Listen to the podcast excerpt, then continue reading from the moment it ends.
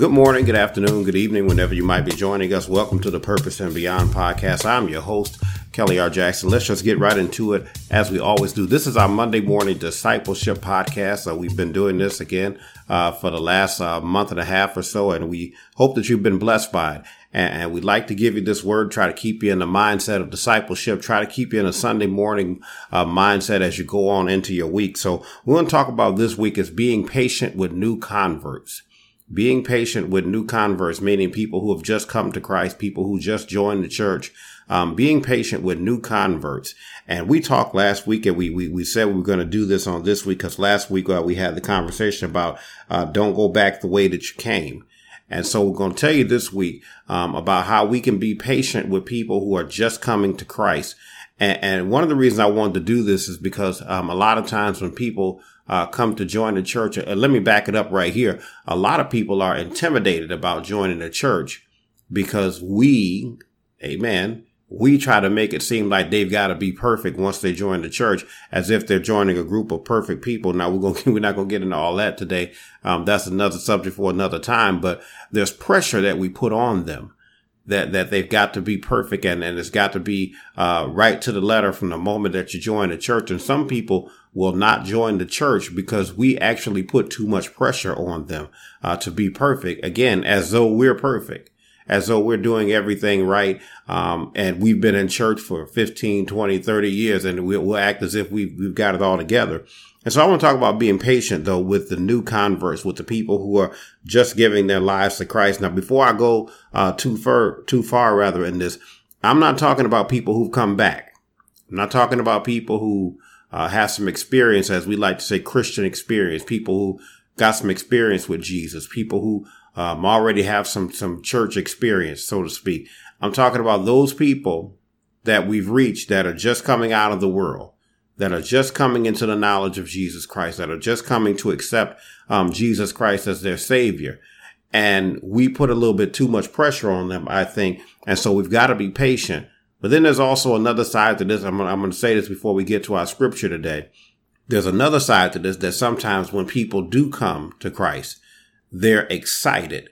They're, and sometimes they're overly excited and they're, they're what we call zealous.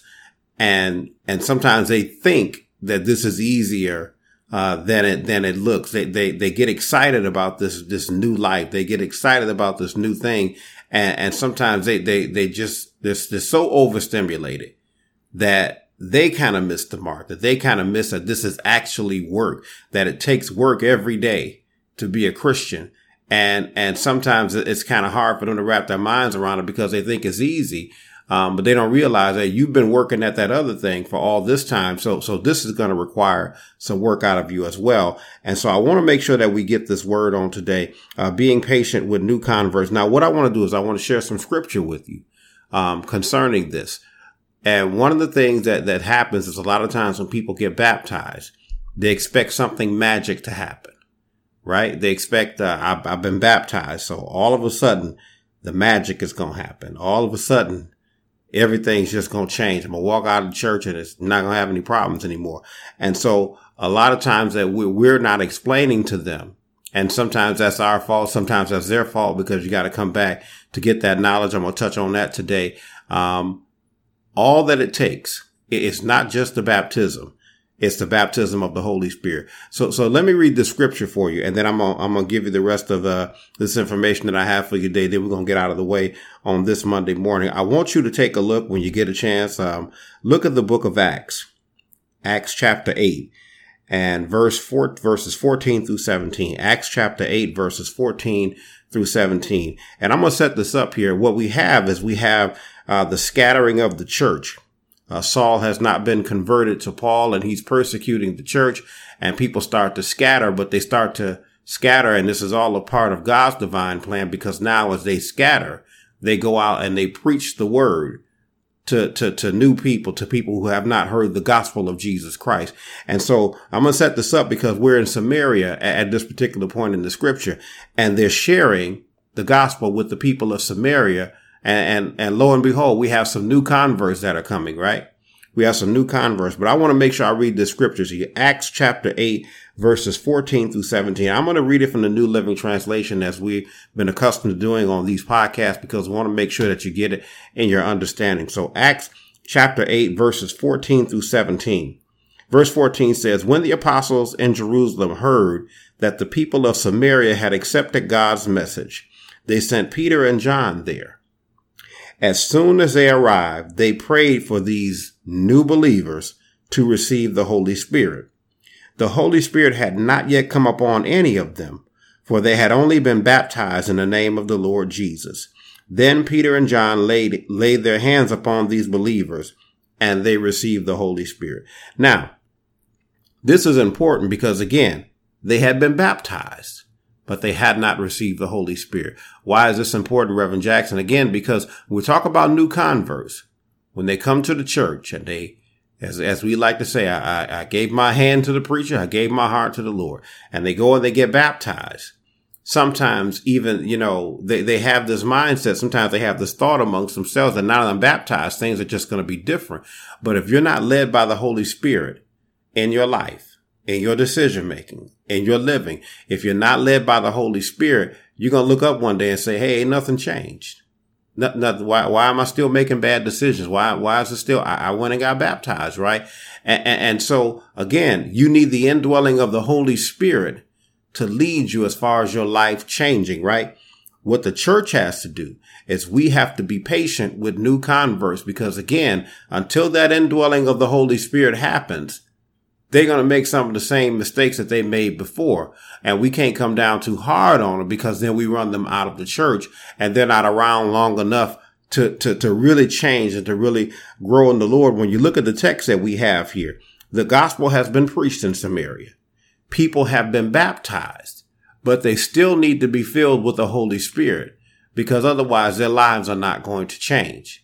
They just went in the water. They heard a message. They went in the water. But until that indwelling of the Holy Spirit happens, they're not going to change. And so when we look at this, one of my favorite passages of scripture is Romans chapter 10 verse 2. And it talks about people having a zeal of God, but not according to knowledge. Right. And so all that simply means is that we can be excited about God and not even know God. We can be excited about being at church and not even really know what it means. We can be excited about Jesus, but not really have the proper knowledge of Jesus and the Holy Spirit and how the Holy Spirit leads and guides. So even though you're excited about it, that does not mean that you're going to be living it the right way. You can have a zeal of God, but not according to knowledge. And, and the, and the thought behind this is that you need to get some knowledge to go with your excitement.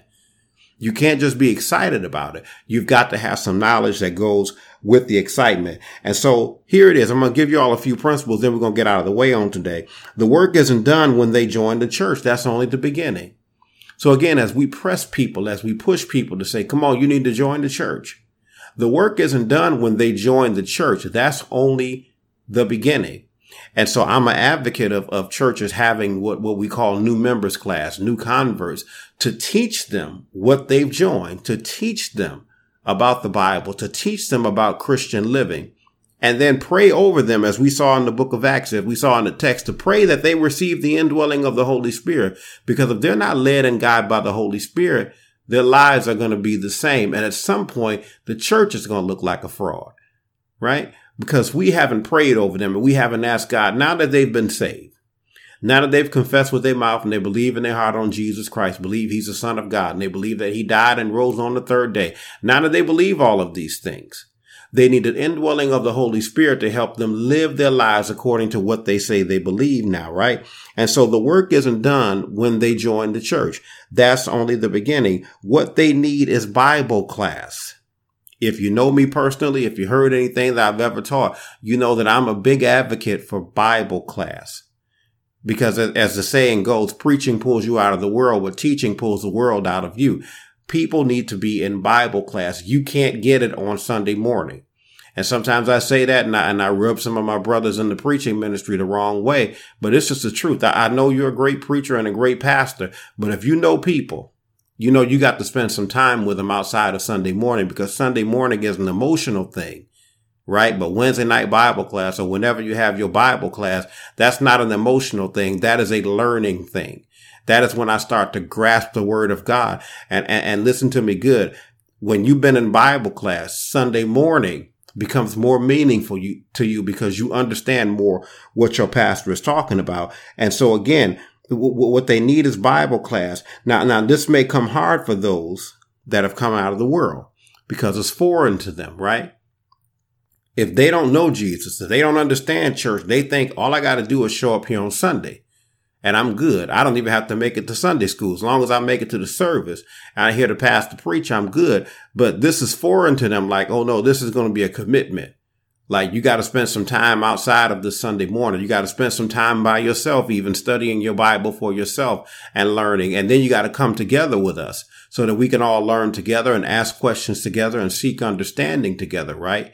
And so we've got to push them to come to Bible class again, not browbeat them and not, not overwhelm them, but encourage them and say, listen, now, now I know you've turned your life over to Jesus. I know you got baptized, but you're going to need some Bible class if this is really going to stick if it's really going to connect in your life, if, if it's really going to make a change in your life, you're going to have to come to Bible class. And I'm still trying to figure out how people are thinking they're going to be the best Christians that they can be. And they never study what the Bible says, what God has to say, what Jesus has to say. How are you going to be the best Christian that you can be if you never spend any time in the word. So let me give you a few principles and then we're going to move out the way on today. Uh, we've already shared a couple things with y'all, but I want to give you this and then we're going to get out of the way. Um, listen, you won't change overnight. So you got to do the work and you've got to be patient.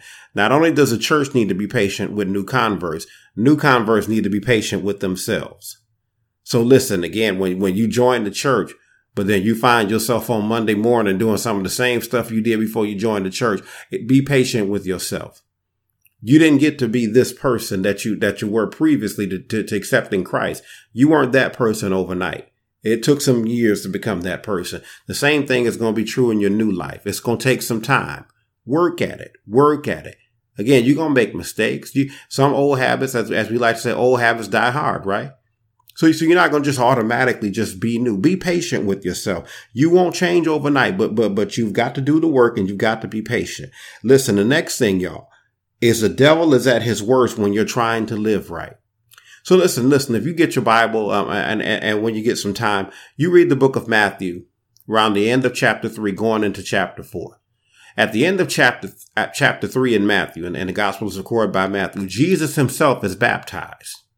When he comes out of the water, he goes into the wilderness and he fasts for 40 days. And then the devil comes to him and tries to tempt him. And what I'm always trying to stress to people is, is that if the devil met Jesus outside the baptism pool, if the devil met Jesus after he got baptized, knowing who Jesus was, what makes you think the devil's not coming your way when you say, you know what, I'm giving up my old life and I'm following Jesus? If he would confront Jesus, knowing who Jesus was, why wouldn't he confront you? So, so listen, the devil is at his worst when you're trying to live right. When you're trying to do your best, that's when he will come and attack. But what you'll also find out is it's not so much even that the devil attacks is that as I shared once in a Bible class, I said, listen, when you really start trying to live right, your eyes are open to how wrong you've been living. You start seeing things differently. It's not that the people around you have changed. They're doing what they always did, but you're trying not to do it anymore. And so now you're really analyzing the behavior. You're saying, is this what I've been doing? Is this what I've been up to? Right. And so again, the devil is at his worst. So he'll, he'll use your old friends. He'll use your old ways. He'll use those things that you like. He's not going to tempt you with stuff that you don't like. He'll use all that stuff to try to pull you away from that new life. And so you've got to be prepared for that, right? And so even as a church, even as a church, before I get to my last principle, we've got to be patient because we've got to remember that there was a time where you were getting saved, where you were going through the process and the devil was pulling at you too.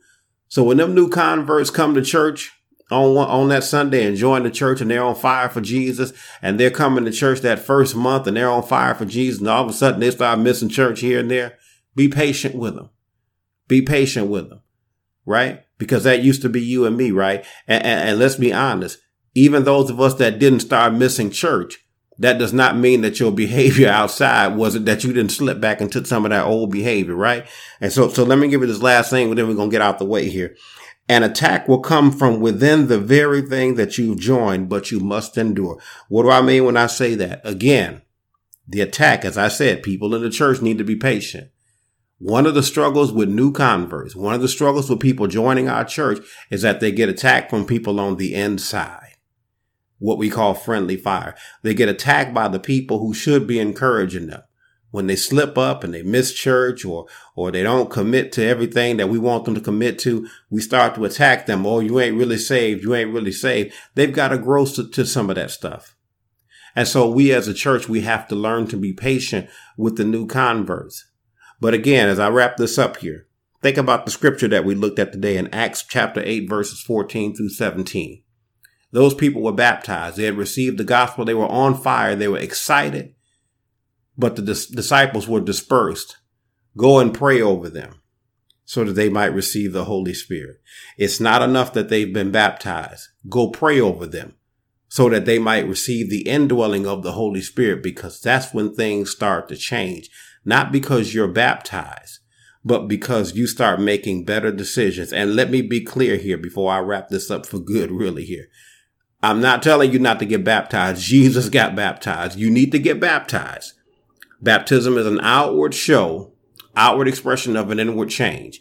You get baptized because you're changing on the inside.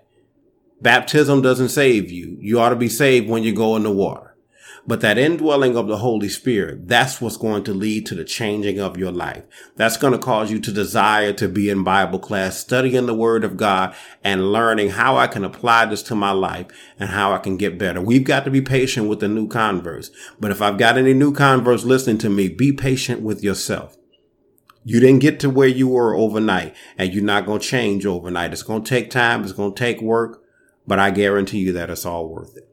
Listen, that's all the time that we have for this Monday morning discipleship. I hope you all were blessed by that. Um, I was excited to share that with you about how we need to be patient uh, with our new converts. And again, I hope you all enjoyed that. Uh, let me give you our tag as we always do. Listen, if you'd like to keep up with the ministry, best way to do that is to find us on our ministry's website, www.krjministries.org. Again, that's www.krjministries.org. Again, if you stop by there, we do believe that you will be blessed. If you'd like to purchase uh, any of our written work, stop by the publishing website, www.krjpublishing.com. Again, that's www.krjpublishing.com. Again, pick up any one of our works.